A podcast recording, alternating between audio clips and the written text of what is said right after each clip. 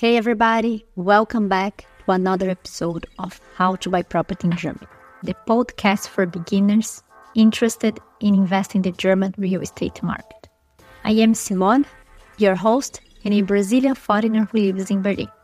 In today's episode, we'll talk about the micro location and the aspects you should be aware of when deciding on your next real estate investment. Let's go!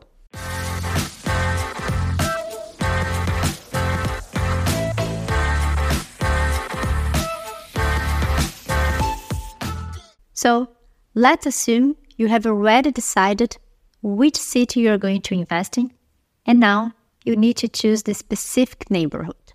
When analyzing the location, even the surroundings of the property can have an impact on your returns. So, here are the seven points you should keep an eye on when choosing the micro location. Number one is the proximity to public transport.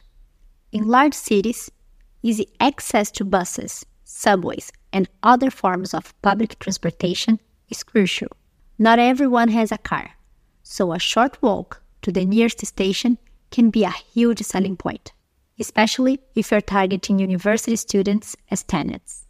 Next up, we have the proximity to essential amenities like supermarkets, stores, and medical facilities.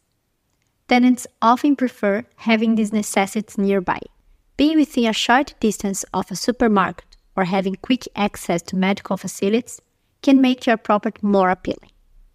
Number three is the proximity to daycare centers and schools. If you want to attract families or couples planning to have children, being close to these facilities can be a game changer. Parents appreciate the convenience of having their kids' school just around the corner. The fourth item on our list is cultural offerings.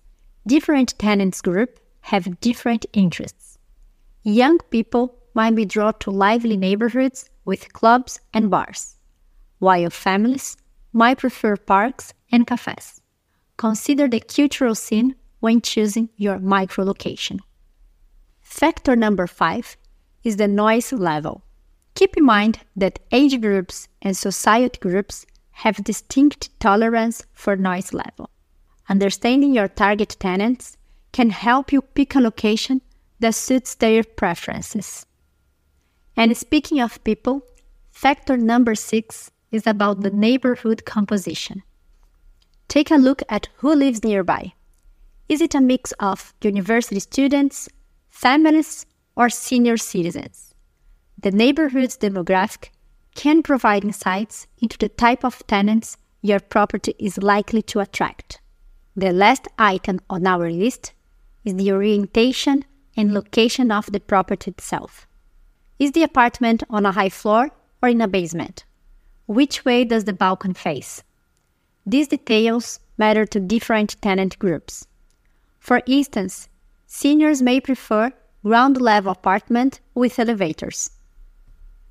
Regardless of your goals, we are here to help you. Go to urbio.com and check out our district guides, which are videos from specific neighborhoods that give you insights into different parts of the city. That was all for today, folks. Thank you for tuning in, and until next time, happy investing!